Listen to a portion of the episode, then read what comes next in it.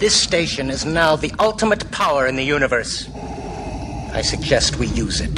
The button pushing stops here. Plug the radio in. Yeah,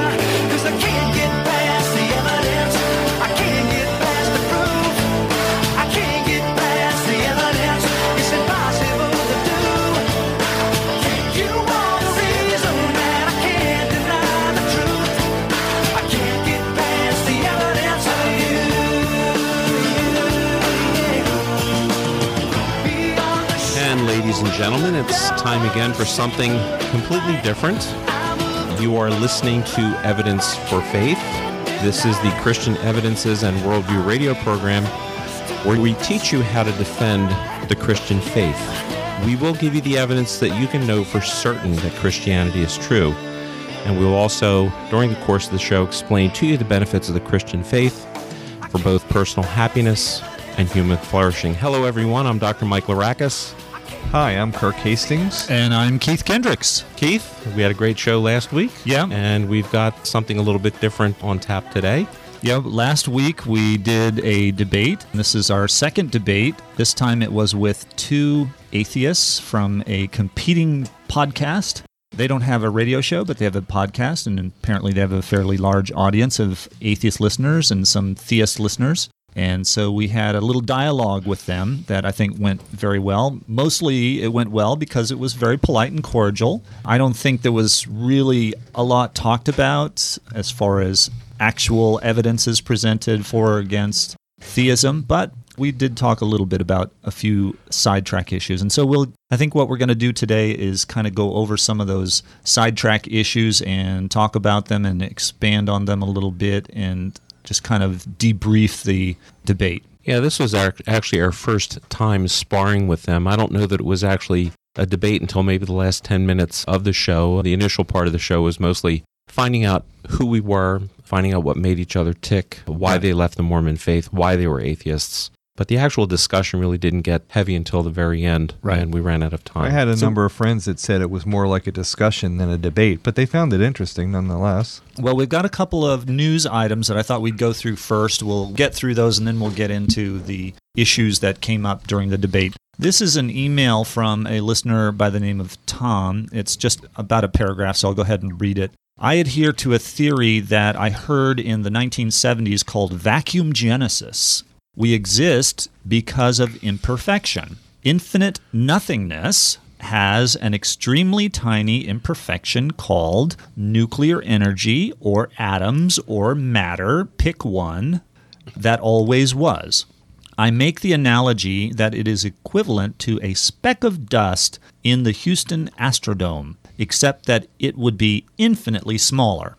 An ancient scientist, Democritus, I think, once stated that there are only two things that exist in the universe atoms and opinions. I think he was right. Mystery solved, case closed. And that is from Tom in Hawley, Pennsylvania. Well, I have a couple of comments about that, Keith. I Uh, think fir- we can all go home, right? fir- first, and, yeah, well, first and foremost, vacuum genesis. Let's just look at the two words that he's using. Vacuum meaning the absence of anything, really. That's Supposed to be. That's a pretty basic definition of vacuum. Mm-hmm. Genesis meaning the beginning of life or the beginning of something. Right. So basically, he's saying that something comes from nothing. Well, we know better than that. He's using a couple of Greek terms or physical terms, scientific terms, to say that something comes from nothing. Right. Now, I think that he's alluding to the first law of thermodynamics in that, you know, the amount of energy and matter in the universe remains constant and that they are interchangeable. So he's alluding to that sort of indirectly in that in this vacuum, you can have particles, electrons, atoms, pr- photons, protons, I don't care what you're calling them. You've got actively engaged particles with energy force behind them.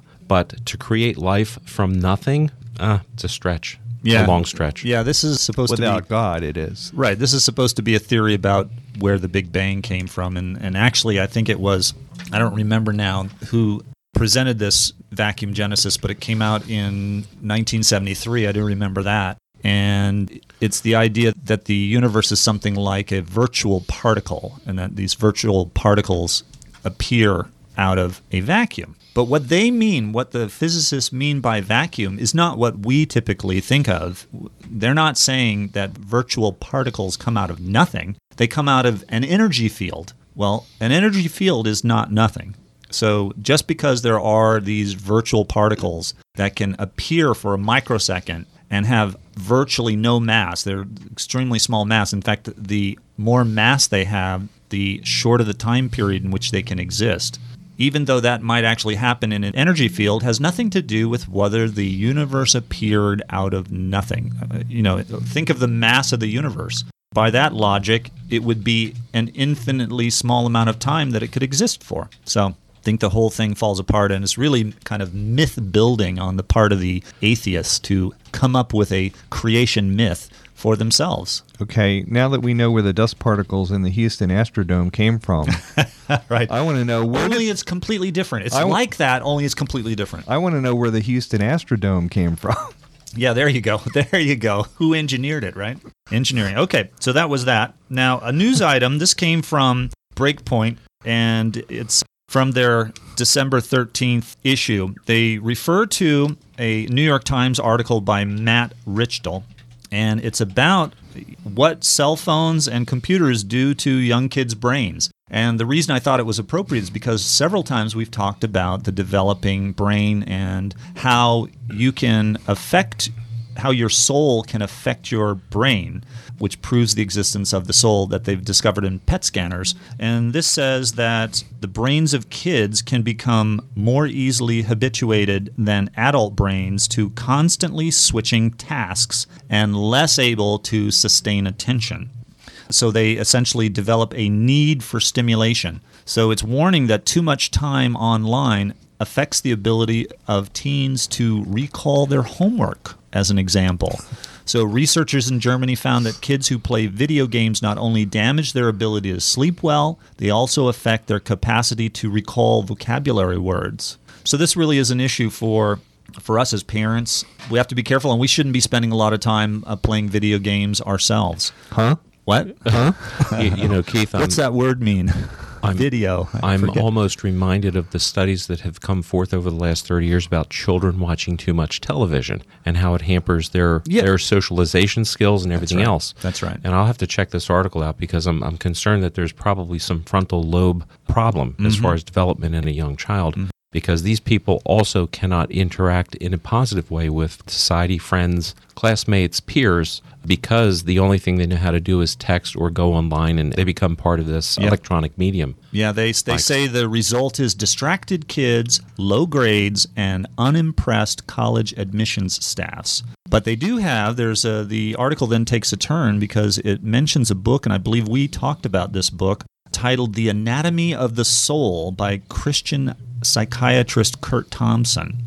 And it ends with good news, and that is that Dr. Thompson describes how the classic spiritual disciplines of prayer, meditation, fasting, confession, and study all foster the development of our minds. they help us to encounter God, to relate better to others, and increase our attentiveness. So, if you have been rewiring your brain in a bad way by playing a lot of video games and texting all day long, you can undo that through the Christian practices of prayer, meditation, and scripture reading. So that's good news. So I think that the electronic media that are employed today with really the goal of selling something to our next generation is actually part of the dumbing down process that Yeah. all of our kids and universities are starting to experience in a real way. Right. We have to be careful. I mean, you know, we're not saying you can't play any video games or you can't watch television, but you should be careful about how much you do, you know.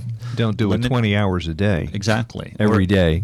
And I think the I don't remember the statistics, but the average time of watching television for the average American is something like four hours. I mean, it's that's virtually all the time that you're not sleeping or at work. Now That you know, it's an incredible amount. So you know, limit yourself to an hour a day, and you know, do something else more constructive. Meet with friends. I read an article about four years ago that talked about television watching and the development of Alzheimer's disease. Ooh. And if you watch more than four hours of television per night, you're more apt to develop Alzheimer's disease in the future. Wow. Do you remember the where that was published? I do not. Oh, that'd be- I that'd think be- I'm in trouble. I watched an awful lot of cartoons growing up. Well, hopefully you can undo some of that. You know, they say that doing things like learning languages and things like that can help you. So maybe we can work on it. All right, guys, there's another study then. This one is out from the Barna Group. I'm sure you know that Barna does a lot of studies on religious topics, and this was very interesting. This was about Americans who change faiths. So they looked at 2,000 Americans over the age of 18, and I wish they'd have done younger ones, but as you'll see when we get into the results. But basically, this showed that one quarter of adults have moved from one faith tradition to another. So, one quarter, three quarters of people have stayed the same as how they grew up, but one quarter changed and went to something else. So, pretty interesting. You know, and I guess that you might have guessed that. That seems reasonable, but some of the other things that they discovered make it more interesting. One is that it was more likely to happen if you're a woman, more likely if you're a divorced, more likely if you're a resident of a Western state. Now, that was kind of interesting to me. More likely if you're an atheist or an agnostic. More likely if you're unchurched and politically independent, also was category. So that's kind of interesting. And then there was the question about which direction did they shift? Okay, so they looked at ex Christians. The most common type of spiritual shift was actually those who were Christians. So those who described themselves as Christians growing up, and they reported becoming atheist, agnostic, or another faith. And that amounted to an one out of every eight adults, or 12%.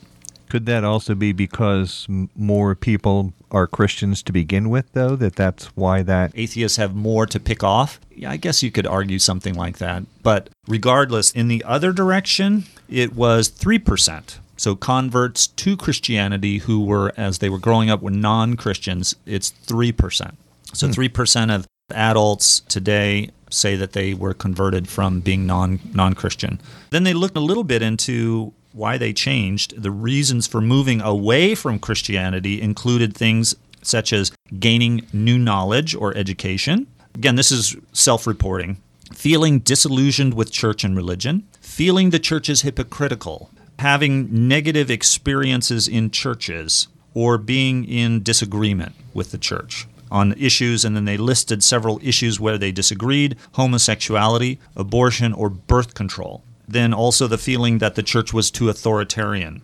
And then finally, wanting to experience other religions was a reason for people. So, those are all the lists of reasons people gave of why they had changed their faith. Then, in the direction of shifting towards Christianity, the reasons they gave were going through difficult life events such as divorce, a health crisis, or the death of a loved one. Okay, so when people are in trouble, they turn to Christianity. Also, getting older, that was a reason that was given. So, getting older and decided to become a Christian. Seeing life differently, wanting to connect with a church, wanting to grow spiritually, discovering Christ. There's a good reason for becoming a Christian, those who, mm-hmm. who had a personal encounter with Jesus Christ. And also, finally, wanting to know what was in the Bible. So, that led them to becoming Christians pretty interesting, all the reasons that people give. It looks like we're being outnumbered, at least for this period of time.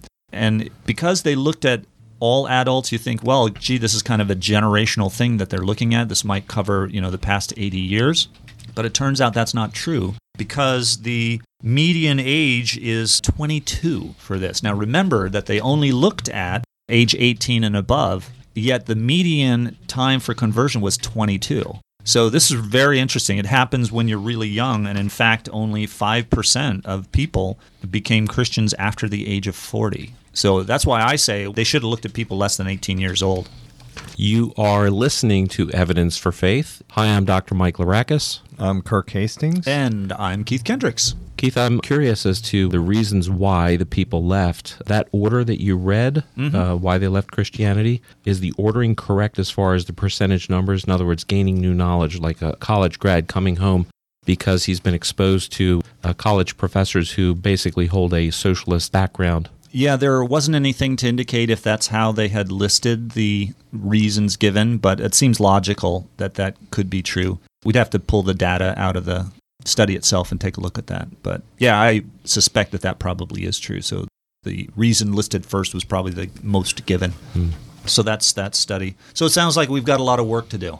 Yeah, I noticed that the net uh, was about 9% loss. 12% leave, Right. 3% come back. So the net is 9%. Yep, or you could say four times more in the other direction. Hmm.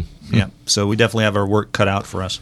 Let's see, the last thing was a kind of an interesting note. This was emailed to me, and I don't have, I did not write down who sent me this email, but it's about a professor who resigned from the American Physical Society over the man made global warming issue.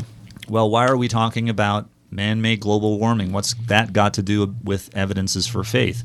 Well, it has to do with the whole idea of how science can become corrupted. And science, quote unquote, supposed to be the depository of all knowledge, actually does get corrupted from time to time, and it does follow irrational and unscientific areas. and can be used for political purposes. Yeah. Exactly right. And the new religion is environmentalism, isn't it? Uh, as far as I can tell, So this has everything to do with what we talk about. Animals and nature are more important than human beings are, in other words. So uh, it's not only a, a quasi religion, but it's also a political uh, approach because it appeals to what leftists would desire to be true and show how bad uh, uh, you know America or other industrialized nations are and how they ought to be stopped. So uh, the the theories, the scientific data that fits into that theory, you know, is questionable. And we've been over. I mean, we've talked about this in past shows. Uh,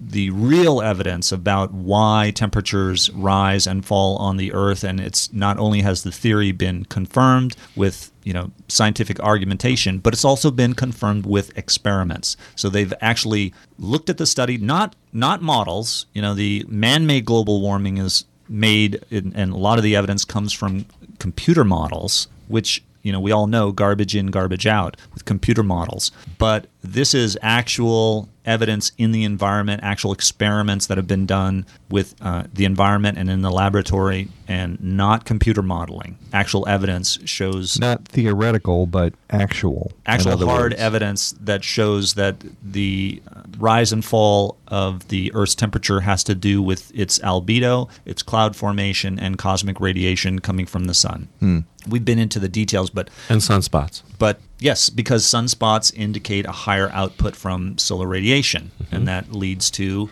higher levels of cloud formation. And of course, there's cyclical variation in the number of sunspots. Uh, That's What right. is it? Every 12 to 13 years or so, there's this cycle.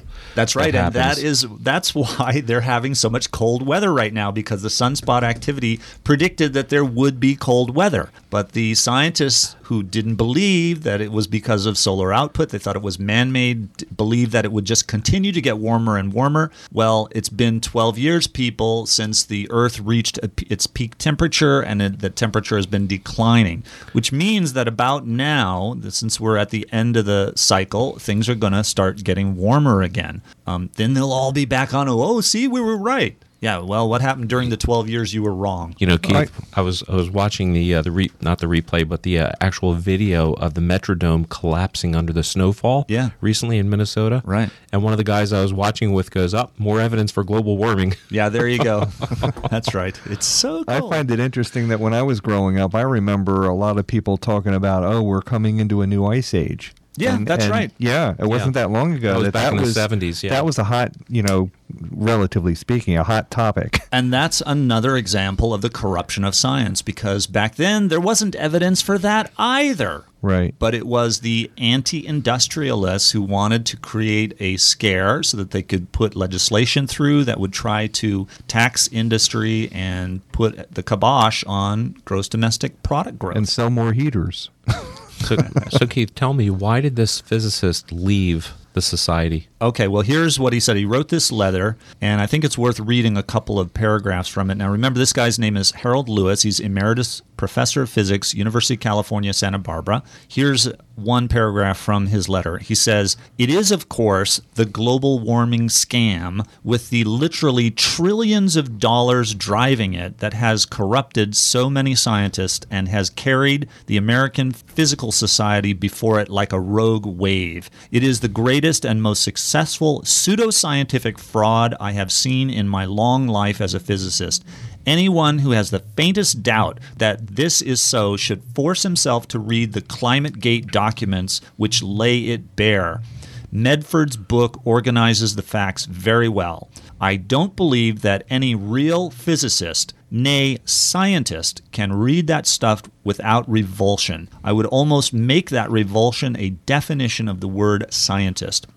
So, in other words, if you're not revulsed by it, then you're not a real scientist. You ought to think that science should be objective and look at the facts. And if you did look at the facts, you would not believe that man made global warming was true. Then there's another paragraph he says, I do feel the need to add one note, and this is conjecture since it always it's always risky to discuss other people's motives. This scheming at APS headquarters is so bizarre that there cannot be a simple explanation for it. Some have held that the physicists of today are not as smart as they used to be, but I don't think that this is an issue. I think it is the money. Exactly what Eisenhower warned about a half century ago. There are indeed trillions of dollars involved, to say nothing of the fame and glory and frequent trips to exotic islands, like Cancun, maybe, right? Uh, that go with being a member of the club. Your own physics department, of which you are chairman, would lose millions a year if the global warming bubble burst. When Penn State absolved Mike Mann of wrongdoing and the University of East Anglia did the same with Phil Jones, they cannot have been unaware of the financial penalty for doing otherwise.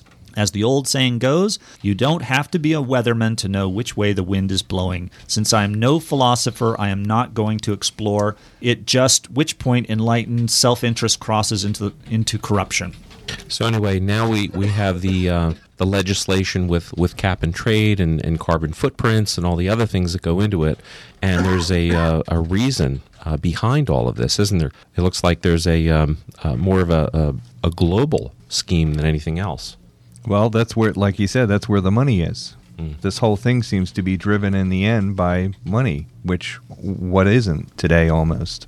And you could even uh, argue with the uh, a lot of the debate between evolutionism and creationism is also driven by a lot of the same factors that he was talking about. Well, and that it's time to get into the debate that we had last week. So let's see if that is a factor. What do you think? You think that there was some corrupt science being discussed last week?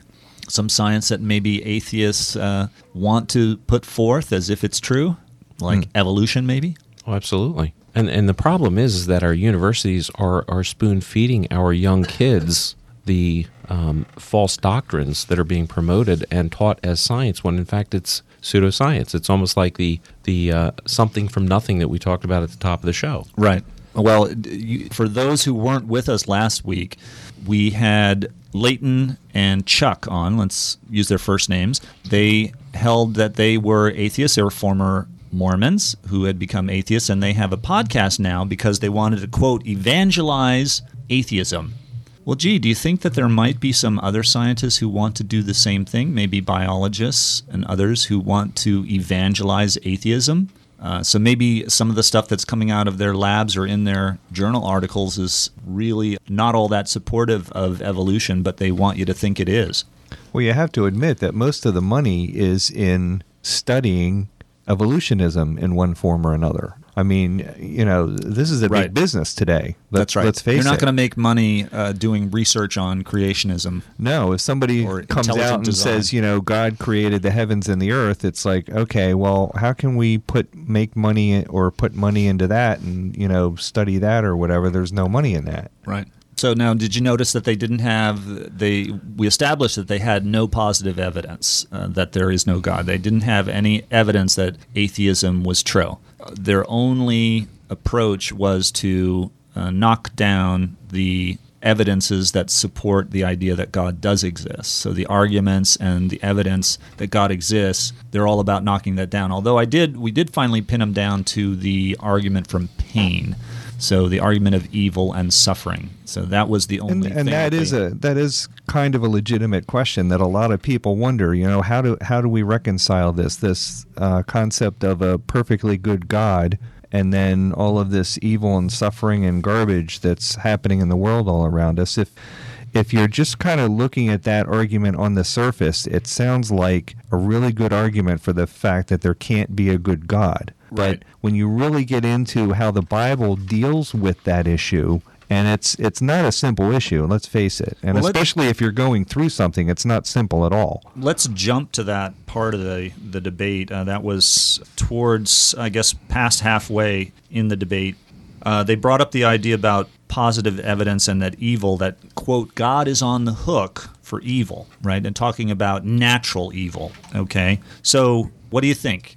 Is God on the hook because there are such things as earthquakes and tornadoes? Well, the first thing that that the first question that brings to my mind is how do you define evil? If you start from the basis that God does not exist, then you have to give me a standard for how you're defining evil. Like as Christians, we define evil in a certain way because okay, the Bible says this is right and this is wrong. Right. If you're coming from an atheistic viewpoint, I need you to tell me right off the bat, how do you define evil so that we can determine, you know, why does it exist or not? Right, exactly. In fact, you can turn that around on them and, and say that because you are able to recognize the difference between good and evil, that in itself is an evidence that God exists.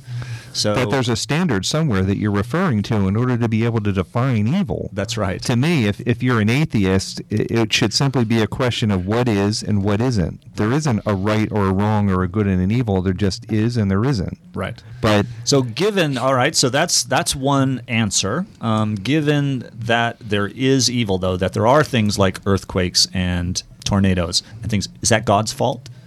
Well, if you look at the, the biblical manifestation of what we're talking about here, uh, God did create a perfect world, Right. but then some some choices were made, and in our own concept in in uh, the first book of the Bible, Genesis, God then allowed a fallen world to occur because bad choices were made by the first inhabitants, Right. and their children. So you think that had the resulted in changes in the physical world? Absolutely. Okay. And also Yes. in the uh, introduction of physical death as well as pain. Right. Okay. So God allowed those things to happen because choices were made. Okay, so there's a second answer. And then I think uh, a third answer that's often overlooked is that if God is on the hook for pain and suffering of, you know, newborn babies who die of cancer or a tornado that rips through and knocks a building over and kills a, a child or something, God is also capable of restoring any damage that happened to innocent people. So, for one thing, th- you have to be able to accuse that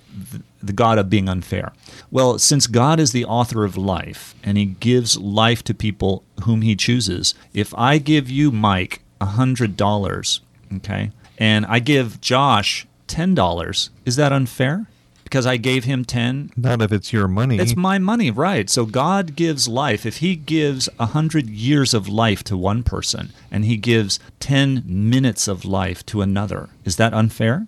No, God gives. it, it can't be. It's the 10 minutes is a gift from God. The fact that you died 10 minutes after birth is not a crime against that that you can hold against God. God gave that person 10 minutes of life, which Right. is more than they had before. right. So Technically, it's impossible for God to commit murder because if you define murder as the unjust taking of a life, correct. then you can't accuse the one who gave the life to begin with of being unjust if he decides to take it back again. Exactly It's, right. it's his choice to either give it or take it. Right. It's not a, a matter of just or unjust. And then further, let's say that the person suffered, though. Let's say that they were in torment for years. What if you are a God who can restore that person, who can make that person not even remember any suffering, and in fact reward them greatly because they did suffer? Which the Bible promises God is going right. to do. Exactly right. So, so again, there you still can't uh, accuse God of evil. It just doesn't work. So, but that was their only positive evidence. Other than that, they said that uh, they do not claim to believe that God does not exist. They claim that it's unproven, and they said, "I don't know. I don't know if God exists." Well, gee, if you don't know something, why are you pushing it so hard? You know, why do you have your own podcast and you're out there trying to convince other people? Well, I think they actually said it, Keith, uh, at the early early part of the show when we asked them why it was that they left Mormonism, and it's because they grew up in the Mormon faith. They were educated at Mormon institutions, University of Utah as well as Brigham Young, and they found out through research of their own that a lot of the things that they were taught were actually false. And since Mormonism was the quote true religion, and they were spoon fed a lot of false things, the golden tablets and so forth, uh, they left that faith because if if their own true true religion was incorrect, then all religions are incorrect. Right. That's right. So that we did get them to admit that. We essentially showed that they threw the baby out with the bathwater. Right. They are now skeptical of all religious claims, uh, as if you know all religious claims are equivalent. So that was, I I think, that was good, a good point to make. So, what do you think about when they we were discussing about the mirror image part of how we are similar to them, kind of matter antimatter, and they brought up the, The idea evil of the- Star Trek universe. yeah, what do you what do you think about that? And they they they claimed that we are the ones with the goatees. Although uh, I thought it was good that uh, Leighton said, you know, uh, he was wondering who determines who's the light side and who's the dark side. Well, I think Scripture clearly states that we are the light bearers and the image bearers of Christ. So, Right. It's it's hard to when you think about things like the Sermon on the Mount and some of the things that Jesus said and did. It's hard to conceive of labeling those things as the evil side Yes. of a belief system. Right. It's kind of interesting. You, you know, uh, give yourself the example. This Love your enemies. How is that evil? Right, right, exactly. Give yourself the example of you're you're going down a dark alley and you see behind you is a group of four large men following you. Now, there are only two things you know. In one case, you know they're theists, and in the second case, you know they're atheists. Which group are you more afraid of? Just that that might help you to figure out who's got the dar- goatee beards or not. the might. Marxists. I'm afraid of the Marxists. and and I have to say, uh, another interesting aspect of that argument is in the Star Trek episode they're referring to the quote unquote evil Spock with the goatee. By the end of the episode, he starts coming to the side of the other, the the good The light side. Star Oh, yeah? Trek people because he starts to reason everything out by logic and he realizes, gee, these people have something here. Maybe we're wrong. Ah, good, interesting. I should have I should have pulled that up and seen if we could get some sound clips out of that. That would have been cool. Having Spock, the the goatee Spock. so, but w- what else? What if they say, oh well, you know, we think that the theists are the evil people because look at uh, look at the Inquisition, look at the Crusades. Uh, you know, uh, everything we know about religious people, they're evil. Well, unfortunately, as as Christians, that's the hard thing for us to defend is when they start bringing up these historical examples of the quote unquote church persecuting people. Uh, what they're saying, as far as they're saying it, is true. There has been a lot of persecution by church groups and organizations. But uh, what we really have to focus on, I think, is the problem with that reasoning is that God and the earthly church made up of fallen people are not the same thing. Right. You can accuse the church of doing all kinds of wrong things and be absolutely right in what you're saying. And we can agree perfectly. The Inquisition was wrong, you know, mm-hmm. all these things were wrong. But on the other hand, they weren't following the teachings of Christ when they were doing these things. So they really, that's not really an argument against historic Christianity. It's an argument against people not following it the way they should. Right. And the other the other thing that we have to bring up is that with the with respect to the Crusades, Crusades were actually uh, brought upon the Moorish influence and the Moorish invasion of Europe. The Moors were the Islamic uh, component um, that invaded Europe, and the thrust was to push them back, Right. And to take the Crusades back, were defensive. the Holy Land. Exactly. They were defensive in nature. So, how does that compare against uh, what can be said about atheism? Is atheism is that where all the good guys are? Are they the atheists, the ones who build the hospitals and the universities and stuff, or are they more likely to be uh, the agents of death? You could probably find individual examples of atheists who have done things like that, but if you're speaking overall or generally, I, I really don't think the atheists have a case there. I think the the church people are the ones that are generally responsible for things such as um, you know the Salvation Army or you know uh, food kitchens yeah. or yeah or things Right. that take care of other people that you're not necessarily getting anything out of it yourself personally. And I, and I think that if you look at the total estimated numbers of, of deaths or carnage or whatever you want to call it, uh, in the last century alone. I think that we've we've talked about this on previous shows. I think there's 20 million casualties of atheistic regimes that happened in the last century alone. Well, you're way under. You're way under. What's the number? The number is 170 million deaths caused by 52 atheists. well, So that's the most detailed report. And other reports by sociologists and historians vary for the 20th century anywhere between 100 million to 300 million, depending on who you listen to, deaths by secular governments, uh, atheistic regimes. So- Communist governments. Right. Yeah. So if you really want to know who's got the goatees, um, just look at who's got the blood splattered faces too, and blood splattered hands. One of the things that we got to them to admit also, which I think was uh, uh, important that might have slipped by people, is we got them to admit that they believe that there is no free will. Okay. well, that's interesting because they had the free will to uh, walk away from their faith and to become atheists. Yes, they did. And they also had the free will to come on our show and to uh, not use any of the language that they typically do on their own podcast, uh, not to get angry, not to try to ridicule. And Um, we do so- have to credit them for that. Yeah, absolutely. I thought absolutely they we did do. an excellent job there. Yep, I thought, uh, which shows that they have free will. But of course, they don't. They bel- chose to behave themselves. They, they did. According to their philosophical view of naturalism, there is nobody there. There's nobody in that brain to control them. It's only everything they do is the result only and merely of chemical and electrical activity of the brain. so isn't no- that really kind of saying that we we are must only be driven by instinct, just like animals are, and there's no difference? Well, I think that's a frontal lobe issue. I'm going to have to bring that up at our next debate because the frontal lobe inhibition of poor behavior, aberrant behavior, is what controls our activity in public, really. Yep. You know? Yep. Then, uh, Mike, you brought up about how do you get something out of nothing. So, which was a very good point. You were starting to get us onto the train of thought that we had originally uh, we'd agreed with them ahead of time to talk about the arguments for for and against the existence of God. And the answer from Chuck was that you can get something if it comes. What do you said? Do you remember him saying out of a larger cosmos?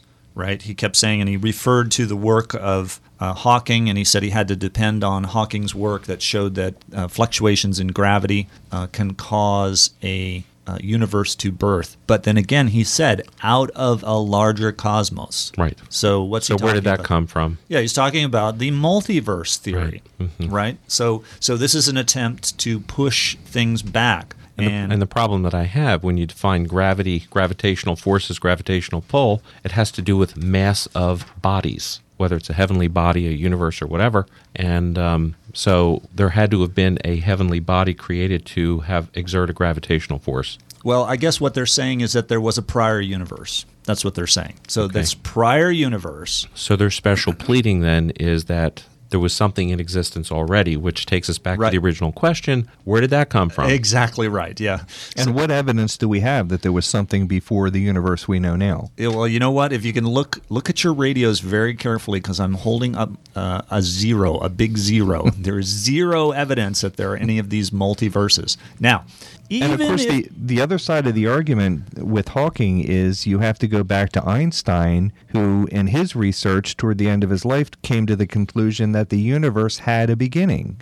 yes, So, well, it's who are you going to listen to, Hawking or Einstein? Well, you don't have to listen to Einstein because it's been further validated since uh, Einstein by the Borde Guth Vilenkin theorem, which shows that any universe, including a multiverse cosmos, a greater cosmos with multiverses, must have had a beginning. So we read that quote, I think uh, Kirk, you were here with us when we read that quote. That this is no longer just an argument; it is a mathematical proof that there must be a beginning to any universe, no matter whether it's any kind of recycling universe or if it's a multiverse. Well, You that get sounds- back to a creation point. that sounds basically like what Einstein came up with. He he said that you know he came to the conclusion based on um, his ideas, you know that E E equals MC two and all that jazz. He you know I don't know all the ins and outs of it because I'm not a genius like he was, but he came to the conclusion that all of his mathematical deductions and reasoning and everything else brought him reluctantly to the point where he had to admit the universe or anything that exists must have a starting point. Right. Exactly right. Uh, So then they went on. Uh, you know, unfortunately, we didn't get a chance to debunk that idea of the multiverses because it, the context was immediately changed. Uh, and Chuck went on to talk about the Enlightenment, uh, which he said was where we got the scientific method from. Okay, this is completely wrong. I, wish we'd had time. One of the issues with the, the way the discussion was going was that there were so many things brought up, and we were trying so hard to get back to the original theme, which we had agreed to talk about, that a lot of these things went by the wayside and, and were never responded to which um, you know should uh, that reflects poorly on us. I think we should have been ready to answer these, you know, right off the bat. But at, at least we can answer it now. Th- this is really uh, a bad bad history. It, it didn't take more than a couple of minutes of looking up uh, the history of the Enlightenment, the history of the scientific method, to just reaffirm what I had already known at the time. Is that the Enlightenment happened in the 18th century. You know, you're talking the 1700s. That is after the scientific method was developed. In fact, there I have a quote from uh, Wikipedia that says that the Enlightenment was directly based on the works of Newton, Descartes, Pascal, and Leibniz. Anybody like to tell me who these gentlemen were? Newton, Descartes, Pascal, and Leibniz. They were all theists, I They were exactly. They were not only theists; they were devout Christians. They had, in fact, I think all four of them had written works on apologetics. And weren't had they all- all written defenses of Christianity? They were all lived during the uh, 1600s. That's not even to mention Bacon, who was a devout Christian who developed the scientific method himself. So all of these were creationist scientists. They're the ones who developed the scientific method, and this was before the Enlightenment. And they all saw science as a way to think God's thoughts after him. There's a rational God that created the universe. Therefore, the universe must be rational. And if we study it, we can learn to understand it. That's the whole basis originally for science itself. And another proof of that is if you look at who the founding fathers of each of the categories of science that we have today, virtually all of them were creationist, theist Yep. scientists. So it's not true that you know he gave this kind of mythological approach to how science developed. And remember, we got into that discussion about philosophy, and I was talking about how philosophy has really taken a bend since the late uh, 1960s towards theism. And they asked, Do you think that's because science has been slapping down every sort of superstition? Right? And then they gave the example of the flood story as being one of the superstitions. Chuck said sci- science's job is to find out what reality is. And then he gave this, this kind of myth that atheists have about how you search for God in the mountains and then you search for God in the skies, but he's not there. And science explains it, right? And, and he says, once you've defined God out of space and time, good luck finding him in science. Well, the science he's talking about, he had already predefined as uh, methodological naturalism. So to him, science is finding an explanation which doesn't include God. Right. So of course, A natural explanation Of course, you're not everything. gonna you're not gonna find God using science. But he gets it backwards. He thinks that he thinks that science came first. You know, and in reality, the philosophy, the arguments for the existence of God came first. One of the things I was telling Mike when we were driving up here is if Aristotle and Plato had been alive, they would have been on our side of the debate. They would have been here in the studio with us, not on the other side with them. They were very much argued vociferously against uh, atheism, relativism, uh, skepticism, uh, all those isms. And today I, I brought in a couple of quotations about the dominance of theism in philosophy today. Many of you may, may remember, I don't, I was too little, but some of the older members here might remember April 8th, 1966, when Time magazine had a cover that read, Is God Dead? I remember that. You do? Okay. I was 14 years old then. I remember that. Well, do you know what happened just a few years later? A new generation of philosophers came up, one of them being Alvin Plantinga, which we highlighted in the debate. And Time had to run a similar cover, except this time it said, Is God coming back to life? Now, that was just a couple of years later. But then finally in 1980, Time found itself uh, running another major story entitled Modernizing the Case for God. Now, here's a quote from that article. In a quiet revolution in thought and argument that hardly anybody can have foreseen only two decades ago, God is making a comeback. Most intriguingly, this is happening not among theologians or ordinary believers, but in the crisp intellectual circles of academic philosophers, where the consensus had long banished the Almighty from fruitful discourse. So that was in the 1980s. Now, listen to this from fall of 2001. This is in published in the secularist journal Philo, uh, written by a leading atheist philosopher, and entitled "The Desecularization of Academia That Evolved in Philosophy Departments Since the Late 1960s." Okay, here's what he had to say. This is a quote. Naturalists passively watched as realist versions of theism, most influenced by Plantinga's writings, began to sweep through the philosophical community until today, perhaps one quarter or one third of philosophy professors are theists, with most being Orthodox Christians. Theists in other fields tend to compartmentalize their theistic beliefs from their scholarly work. They rarely assume and never argue for theism in their scholarly work. If they did, they would be committing academic suicide, or more exactly, their articles would quickly be rejected. Uh, Gee, does that show a bias? Uh, he continues, but in philosophy, it became almost overnight academically respectable to argue for theism, making philosophy a favored field of entry for the most intelligent and talented theists entering academia today. Then he concluded God is not dead in academia. He returned to life in the late 1960s and is now alive and well in his last academic stronghold philosophy departments. Isn't that just like God to resurrect himself? Exactly. Yeah, in the reverse, uh, Keith, unfortunately, sad is true that uh, in the biology departments nationwide, the reverse can be said. If Yep. you express any belief whatsoever in a God, doesn't have to be a denomination, but in God per se, you will be uh, expelled, or worse yet, you won't get grant money, or worse yet, you will not get your Right. tenure. Right. So, but in philosophy, they're open to new ideas, and many people became theists because of the arguments presented. Now, to answer the question, well, did they do that because they were getting knocked down in science? Well, the answer is no, because you look back historically, here's a list of the 10 top logicians uh, written in a logic textbook, Socratic Logic, by philosophy professor Peter Kreeft. Of the 10 most famous logicians in history, five of them Christians. Okay?